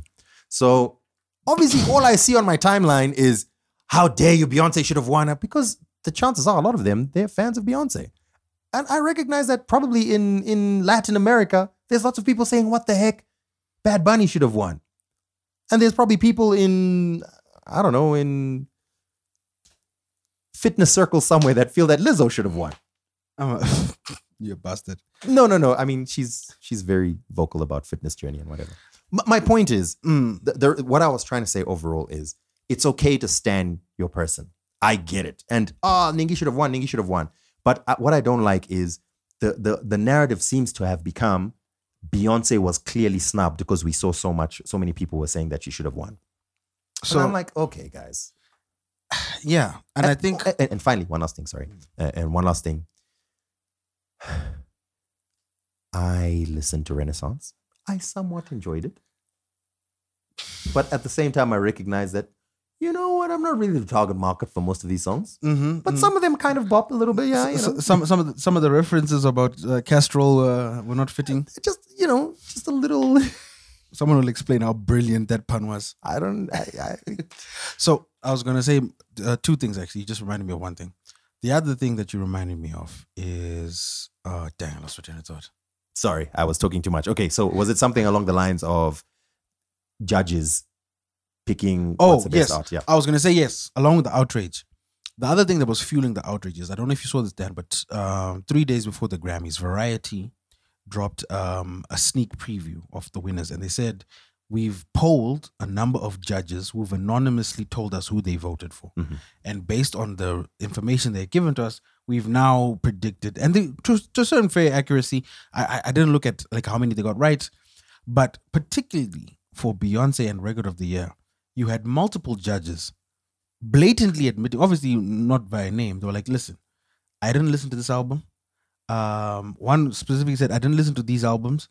Um, I don't like Beyonce because we are forced to care about her. When she drops, it's like an event. I think she's a bit too pompous and too full of herself. So just because of that, even though I haven't listened to any of the albums, I, I did not vote for. I voted for someone else. Which is messed up. But anyway, Then yeah. another person was like, "Yo, um, I haven't heard the albums either. However, I I I, I like ABBA because I listened to their music in the '70s, so I voted for ABBA."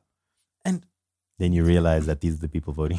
and then you realize these are the people voting. So now, and this keep in mind, Variety dropped this how many days beforehand? They dropped it multiple days beforehand, and they already set the scene. Like, yo, these judges don't like Beyonce.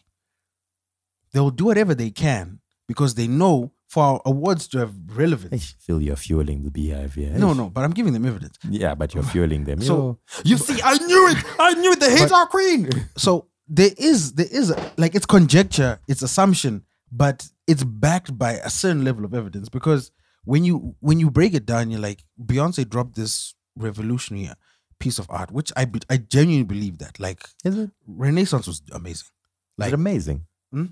like obviously when when she, she gets a little too like the, the little too studio 54 on some tracks like plastic on the sofa is a little too studio 54 for me you know what i mean? And i'm very inclusive I, I you know what i mean? But yeah there's certain references that you know what i mean? You know what i mean? Okay. Like even that Castro reference, I didn't get it, and then someone broke it down. I was like, I don't even know what this person is, but apparently, like, she drops a reference about um something thicker than Castro, and this guy Castro is a porn star known for having a very thick member. So it was like a double entendre about thing, but people didn't get that reference, and then the gays had to explain. No, guys, you guys are missing. They they literally had to have like a gay rap genius for Beyonce. I don't think you're making the point you think you're making, Phil. But so anyway, what I'm you. saying is, what I'm saying is, yes, I recognize it. And if it had won, would I be like, Meh, no? Like, if it had won over Mr. Morale, would I be upset? No, because I'd be like, nah, actually, I can see why. Especially considering the momentum Beyonce is coming into the awards with. And the other thing that people, uh, well, I think the BeyHive are aware of it is getting artists to attend, even for the Namas, Dan, you know what it's like. Mm. It's it's it's actually a political game. Like it's it's far more there, especially because it's a TV event. Because the Grammys need Beyonce there, so the BeyHive can tune in, and they need the BeyHive to tune in so they can get their ratings, so they can sell sell their ad dollars. Right? It's the same reason why Jay Z got to close out the awards. Right? Mm. So with those negotiations, and keep in mind the accusations that Nicki Minaj and Kanye West have both leveled against Beyonce, whether you believe them to be true or not, but essentially the, the summation is that these people negotiate for the awards. Um, they usually don't pitch up if they're not winning. So they they literally tell them, yo, don't invite me if I'm not winning, because I'm not coming if I'm not. So the scene has already been set. Like with all these mitigating factors, it's almost like an expectation to win, not only because the artist deserved may deserve it, but because it seems like it's being set up that way. And then you have this rug pull, and you're like, ah, cool. I mean, she did win, but not that particular. Yeah. Oh, and that's the other thing that you mentioned. That um, okay, yes, yes, yes, yes. Okay, sorry. Uh, I also wanted to mention this from one you, you said. You said that Beyonce was. I mean, now she's the most winningest artist of all time in the Grammys, but yet we still feel like she was snubbed. Uh, well, uh, earlier on when I mentioned those three categories: Song of the Year, Record of the Year, Album of the Year, Beyonce has only won once for, I believe it was Song of the Year, mm-hmm. and she's had so many nominations. Mm. So that's why people feel like it's a snub. Like, yes, of course she's gonna win Best R and B album. Obviously, it's expected. And in this case, Best Dance album, Best Electronic Dance. Yeah, of course, yeah, she'll get it, but it doesn't have as much clout or Mm, pull as and, those and top that, and that that and then obviously the the memes started coming out. Then there's that meme where like it's all the times Beyonce's lost to a white artist. So they um there's one when she lost to Taylor Swift and then she lost to Adele. It's even worse when she lost to Adele because Adele was even like, "Sha, I'm here, Beyonce, but this is yours."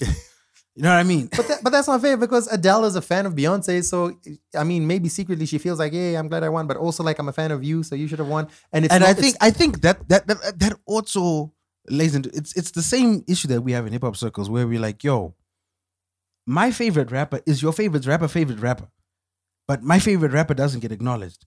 But it's also kind of hard to make that same thing because it's Beyonce. Because come on, it's Beyonce.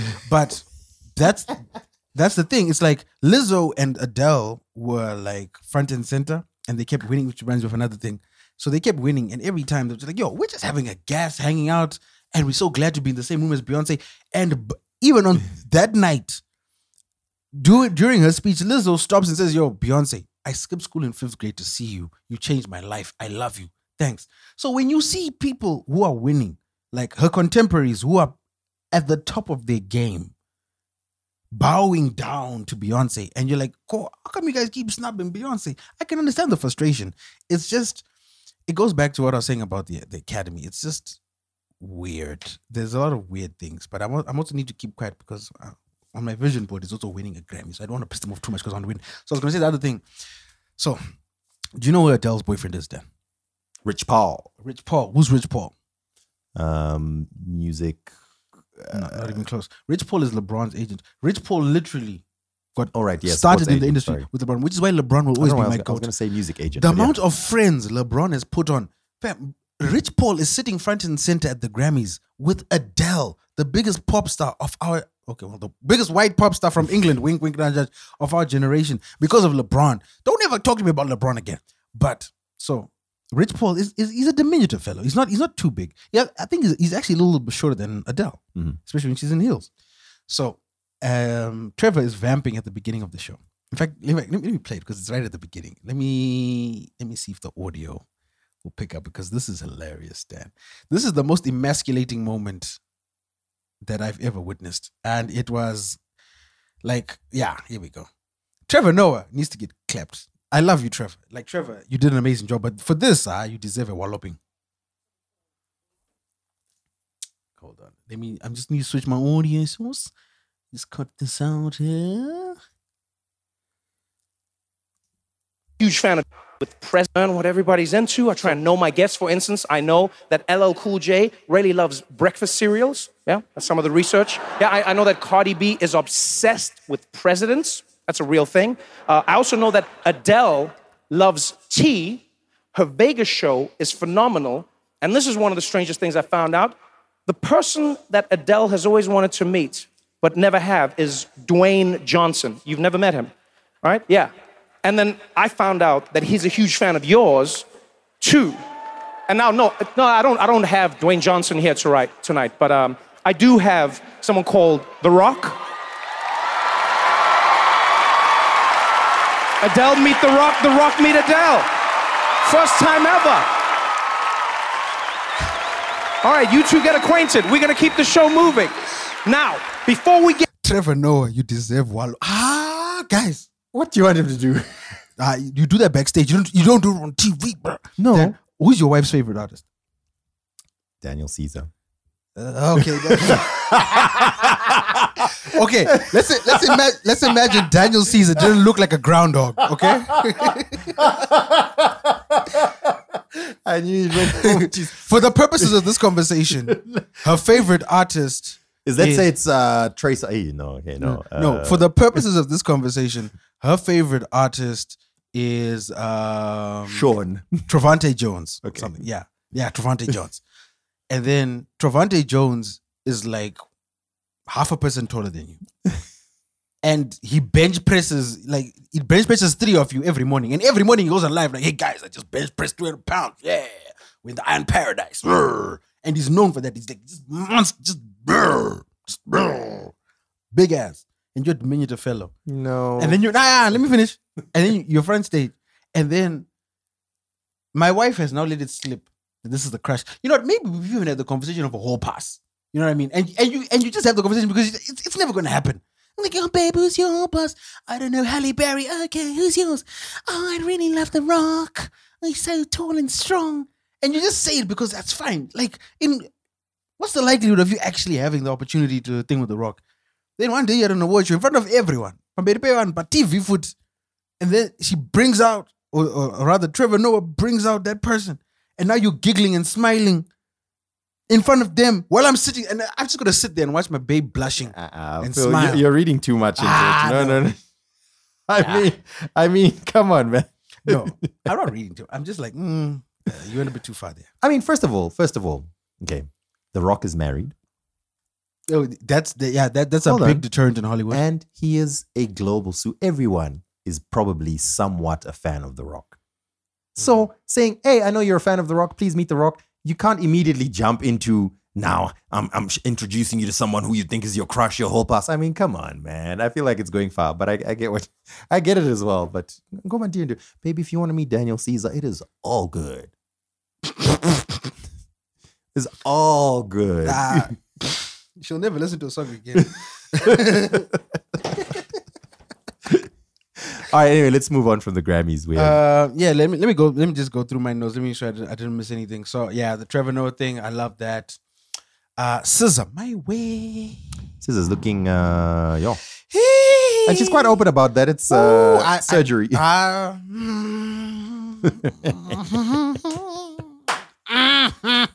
So you're all right. You're all right. um, DJ Khaled album of the year. Hey, I've, uh, I could see the pain in his eyes. Uh, I mean, come on.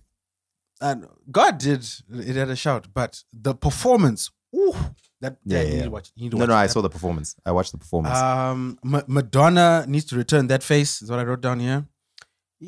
Dan, have you? eh, whew, Okay, yeah. If, if if you if you haven't watched the Grammys, watching please. Aish, you might want to fast forward through the Madonna part because yo, I, you know, I don't want to be ageist. I don't want to be problematic, but ah, guys, yeah, it's a lot. Um, my favorite part of the Grammys is Dr. Dre won his own award. the Dr. Dre Award Yeah. to Dr. Dre. It's literally, it's literally the Dr. Dre. but uh, all jokes aside, uh, for those of you that might remember, um, Dr. Dre has had some controversies in his life. Most notably, the incident with Dee Barnes, the journalist uh, that he assaulted. And just as be- before he started recording, um, I was reading an article where Dee Barnes called out the the Grammys um, for yo, why are you honoring this person when he's a known and documented abuser?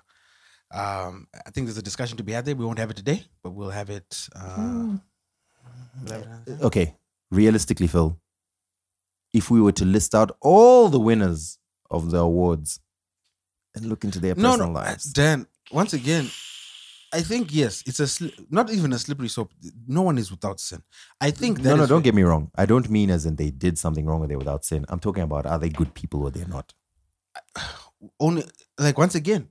I'm not. I'm not. I'm not even calling them out. I'm just saying like there's. It's a nuanced discussion because Yeah. you, you're very right. That having been said, obviously, like you said, there's a certain level of known and documented, and yeah, I. Get I mean, you. at the it is ve- a at, nuanced at- discussion. at the very least, I would like if if I was in charge of the PR, I would get out ahead of it and be like, okay, you know what, guys, um, because no one can determine how long. Like, if you make a mistake, does that mean you have to suffer in perpetuity for it? I don't think so. Like, if you've shown contriteness and you've changed your behavior and you're trying to rectify things, then I think people deserve a second chance.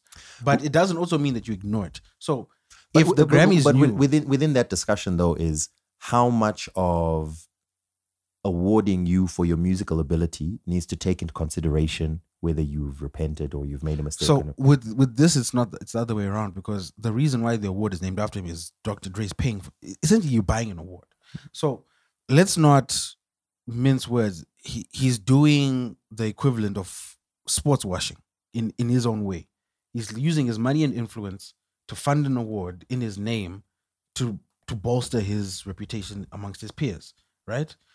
So, and we get that the game is the game. That I get. I would then also say, okay, if you guys, if if the board, but once again, the Grammy board, because they dissolved, they actually brought on a CEO who was supposed to address the inequality issues, and then she quit after a few months because she's like, these people don't care and they don't doing anything. But if they actually were addressing it, they would then say, listen, we've had a, a panel or an independent body spearheaded by women who've spoken to organizations that deal with abuse. We believe Dr. Dre um, has atoned for his mistake. He's done X, Y, and Z. So as an announcement before the when you announce the award, like in that press release, that because we knew, I would then say, that's that's that's that's that way. I can't imagine a scenario where that happens. Eh? But on the flip side, this is what you have now. You have deal. You're dealing on the flip side is you're dealing with the the fact that literally that night, that award itself, you had a split split audience. And keep in mind, the majority of people watching the show are black women in their twenties and thirties who are Beyonce fans, and they're like, "Wait a minute, the Dr. Dre award, the same Dr. Dre who did A B C D E." Whereas if you had got ahead of it and given it days, like people would know there's the Dr. Dre award because he sponsored it.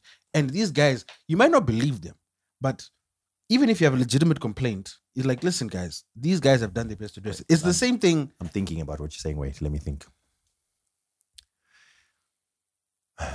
From a purely from doing the right thing and ethics and whatever is a completely different discussion to a purely a PR mindset. Mm. From a PR mindset, I would never advise that you make that kind of statement. What I might advise is No, you don't even have to go into detail. You can just say we are fami- we are aware of his past. We believe he's addressed it, which is why we feel comfortable in having this award named after him. Because I, I wouldn't even do that. you can't you can't avoid this. Keep in mind the the the Recording Academy is a non-profit. Yeah, yeah, no. I'm, They are I'm- responsible to shareholders. You're bringing too much disrepute. It's not like a my, private. my entity. question is how much distribute and what you're saying is is right but we've said on this podcast many times so many people have just not been cancelled look at lady squander No, no, it's, It's not, just- once again. I'm not saying cancel. no no I, I know i'm just using this as an example that what is the real world implication is there really going to be that much of a besmirching of the grammys good name i would argue that there will be some rumblings on social media but in the grand scheme of things I don't think it makes that much of a difference. My advice to the Recording Academy would be independent of yourselves, fund an article somewhere where someone actually does some research and writes out if they genuinely believe he's had some level of contriteness or some level of repentance or whatever you want to call it.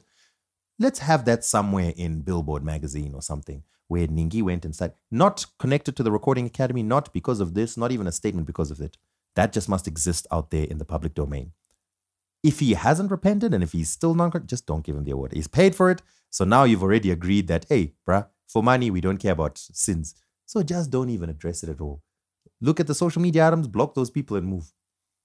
That's how I'd see it. Because, eh, Phil, that's a lot, eh?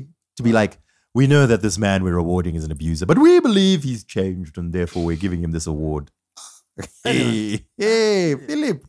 All right. Yeah, that would be a lovely world to live in, but mm, Um. Yeah, I think I think we can move past the Grammys. I think the last thing on the Grammys, oh, Daniel Kaluuya killing the game. The Roc Nation brunch obviously it always precedes the Grammys. Mm. Um. Did you see that video of Lil Uzi Vert dancing on the couch? mm-hmm. I love that.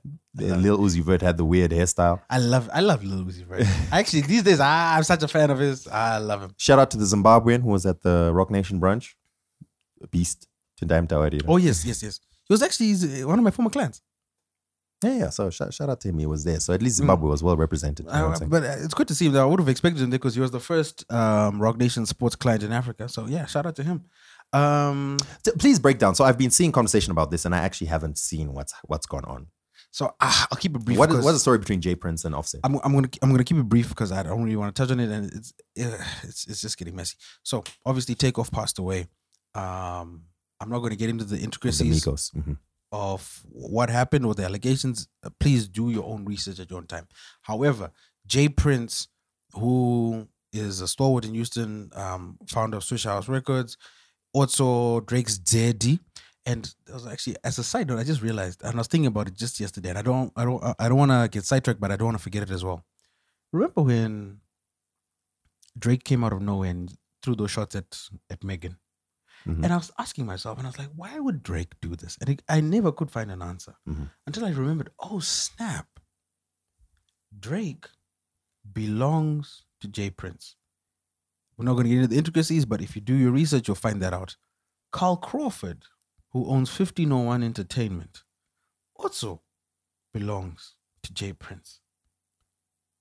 So, in some strange possible scenario, do you think it's possible that in an attempt to try and discredit Meg as spite for the fact that she's taken 1501 to court and she seems to be winning, that they're now pulling levers to get the people they control to talk smack? Because I don't see the upside in Drake speaking about Megan or accusing her of being a liar on his album. That's the only thing that doesn't make sense to me. You know what I mean? Yeah, I mean, I didn't pay that much attention. I just thought it was Drake looking for attention as usual. But I suppose there are other connections. I was just like, mm, gosh, chicken Drake. Anyway, back back to this issue. So, um, Takeoff died. There were accusations placed against um, J. Prince's son. I think most notably is the first thing is the check-in culture. So basically, if you're an urban performer or in those urban circles, you are expected or supposed to check in with the quote-unquote godfathers or the OGs of that city, particularly in this case Houston, when you land. And by checking in, it, it's somewhat viewed as extortion, but it also guarantees your protection and safety. The other thing, so that was called into question when apparently Takeoff did check in because he was moving with the Prince family. I think there's no bigger check in than that, but he was somehow killed. And then the other thing was there was video of J. Prince's son walking over Takeoff's dead body. I still haven't seen it. I just re- I've just read about it because I don't want to see that. So they now went on million dollars worth of game to clear their names. Um, if you watch the interview from from what I did, uh, what I saw rather, their stories don't make sense. They're not adding up. They, they their stories change like three times in forty five minutes, which is very peculiar. You can tell that the hosts of this podcast do not want to have it. It almost looked like a hostage video, and I'm not exaggerating, Dan. You need to watch it. It looks like a hostage video, and the sad thing is, towards the end of this interview, J. Prince threatens Offset. Um, this video dropped just a few hours before the Grammys. Then, post Grammys, because Offset was there. Obviously, there was also the takeoff tribute during the in memoriam section of the Grammys, where Quavo performed the song he wrote for him. Um, take uh, Offset apparently wanted to be part of that, but there was an argument backstage. Some audio has been released where allegedly Cardi's trying to break it up, and Offset wasn't able to be part of it. It wasn't physical; it was just like a verbal altercation. Um, so he's coming off that, and then he posts to his stories. He's like, "Yo, why are you talking about me in interviews? My family's mourning. His family are mourning. That was my real brother. I don't really know you. Why don't you call me the the stand the third? And you could visibly, you could physically or visibly, sorry, tell that he was upset. Then just before we recorded, uh, a video posted by our favorite journalist, DJ Akademiks, um, hit the internet where J. Prince is saying, Blaz, you're saying you don't know me, but there was this incident when you called for my help. There was this incident when you called for my help. There was this incident when you called for my help. There's a reason why your family um, aren't riding with you. There's a reason why you're you've now been alienated, blah, blah, blah, blah. So there's a lot of accusations. The situation is getting a little concerning, particularly the fact that J. Prince went on one of the biggest hip hop podcasts in the world and for lack of a better term, issued a death threat to one of the biggest artists in the, in the genre. Considering everything that's been going on in these past few years, that is extremely concerning, extremely worrying. And J. Prince does have quite a reputation. So I think that's what's really worrying me. I don't have the word, I don't have the vocabulary right now to explain it, but it's all so juvenile. It's just all so like everyone involved is a grown man. You know what I'm saying? Mm. Like, come on, man. it's how are we having it? Anyway, let's break the tension. We are now calling. Uh, remember that podcast? Listen, I, they they literally just mentioned. I was like, ah, we were just discussing you. So, hello. Oh. Do you want us to drop your name on the on the podcast? I'm sorry. I said, do you want us to drop your name on the podcast? No, God, why would you do that? Okay. Thank you very much. Thank you very much, um, Jo- Jo- Tsitsi. Yeah, jo- Joe. It's Josephine Titi. So Josephine Titi, we we're literally just discussing the Grammys, and we're, I was like, but you know, I actually know someone who's a fan of both Beyonce and Harry Styles, and they said that in this household they, they are bumping the Harry. So we wanted to come back. Okay. Who is the deserved winner of Album of the Year? Do you know what? Yeah, I feel like Beyonce deserves it based off of the fact that she's been denied for so long. But Harry Styles went multi-platinum in my house. I just want to say. So let's re- let's remove the denial. Let's just talk of the the body of work and its merits. With the two bodies of work, which I'm sure you've rinsed thoroughly, which is the better body of work? There's no way I can decide. This- These are complete, gen- completely different genres. Like, Madam. there's no way. No, you you, are a, you've- you are you- the judge. You've been asked to vote for one album to win Album of the Year. You are a judge. so musicality, As someone who's listened lyrics, to both albums, and production. you have to cast your vote. The number one album for you is. Okay, wait. You know what, Phil? Whenever someone Are can't decide, asking? they obviously mean it's not Beyonce because they're Yeah, afraid to say they're- it. they're afraid. I understand. Ah, this No way. She's shook. Wait, no, way. Hang on. Hang These, on. these people will do Oh, forensics and find out who she is. No, I understand. It's okay. Cribs, make sure you alter the voice. let, let someone No, ends up no, in. hang on. Are we talking about what I like better than Vote, the other? Yes, Vote for yes. the- we are vote saying, the what album. do you think is the better album? what do you think? Where is your the vote? Better album, Where's your vote going, madam? huh? Okay, I'm voting for Harry. Okay. Thank you very much. Thank you. So we, we now have irrefutable evidence. A member of are you a card carrying member of the BeyHive, by the way? I am not. Ah, you are lying. A card carrying member of the BeyHive says it's Harry all the way. Thank you so much. Uh, we'll be in touch soon. Stay You're safe. welcome. Stay safe.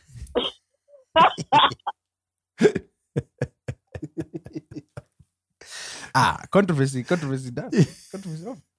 Yeah, yeah, so it's juvenile. Assassinine. Yeah, you know, I'm just saying it's like every time I hear these kind of even like what you're saying, like you gotta check in because you know the OGs of the neighborhood. It's like, bruh, everyone is a grown person involved. Like, come on, man. Just anyway. Sometimes it's okay. I, you know, I grew up in a suburb and I don't understand the streets like that, maybe. I don't know. But Yeah. I think it's, it's, it's just concerning, but especially after everything that we've been through this year, I was just like, ah, geez, Louise. All right, Philip, let's wrap this one up. Uh it's very award heavy. We'll keep it at that. Well, we've got 30 minutes, Dan, according to our timeline. No, But we yes. don't. Um, what else do we have? Oh, follow up from last week. We are discussing the the Tottenham thing. It's now gone, and and now they are investigating the person that was snitching. They're not investigating the improprieties. Par, par for the course. Par for the course. That's not surprising at all. Not surprising at all. Uh, Um, yes, I don't know. Then uh, there's a new TV station in Bulawayo that's been offline since uh, Friday. as a potential competitor, um, I think, yeah, we wish them the best. I think that the most notable piece of news is Costa Titch signed to Konvict Muzik apparently. Very nice. Very nice. Mm-hmm. Then uh, Takura got into a beef with promoters apparently. Well, we don't know that. What we know is that he apologized for something. But no, he called them out. I saw the call up post. He, he called someone and then he apologized. He said sorry. Yeah. Maybe, maybe his lawyer came to him and showed him, no, actually, you were the one in the wrong. Or we don't know. That is true. That We're, is we're true, actually that is true. overdue. We're overdue a chat with Takura. He's the one who actually said, "Yo, when you gonna have me on the podcast again?" I was like, "Oh, Yeah, we need to let him. this was last year. We need to holler at him and say, hey man, come through." Yeah. Uh, yeah. Dan, oh, let's. What new music are you vibing to right now? Hmm. Yeah, you know, there's a lot of cool stuff It's hip and happening. like, uh, you know, the hot new things. Dan, it's okay. You know what? If there's anything, I've got you covered. Cause now every week I'm getting sent new stuff. As of your horseman, tempo boys and two man. dezelfde vibes. gang kalder det ikke selv, og vi har solet lagt af IT, og de der vil ikke komme, så kan det mig. Deje una maldita, poco oh, oh, poco, oh, mucho nabo, mucho papel, deje una maldita, poco poco, mucho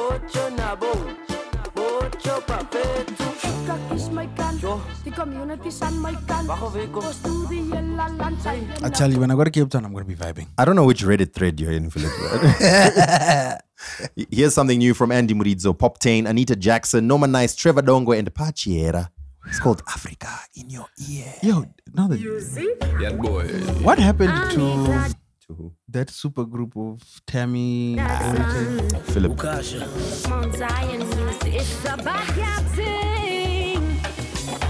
No man nice again and again. We are now, we are now. maungira anodakadza pfungwa nemoyo kushaura manzi wakanyatsotsetseka i take pride in my music. It is my pride and joy. Let's just unite in music. The sound of africa. Africa. in your ear Ah, okay, Jacqueline, Jacqueline, Jacqueline, Jacqueline. Africa in your ear. Ah, and down, double, double, double, double. I don't know if it's a song by Brief or nah, It is but it's it's definitely not uh, Yeah. organic. Let's put it that way. Yeah. Africa in your ear. Let me see. Anything else that's new? Um, um, um, um, some new Killer T. Ooh, the new Saint Floew. Didn't we play that last? No, no, he's Saint Floew will be releasing every. No, Dan. Sometimes also you keep putting songs that aren't available on streaming yet. Philip, we live in Zimbabwe. Anyway, we need to start. We need to start forcing artists to get their acts together. So we're not going to be pushing artists who aren't doing the right thing. Did you look for that Saint Floew song on streaming? Yeah, because every time, every, every Friday, I'll be compiling the playlist. It was. It eventually came up um yesterday, actually. Okay, this song is on streaming. It's called Mbava. I'm playing it from from Spotify. Here we go. But Saint Floew, Abel X, and the African Fargo.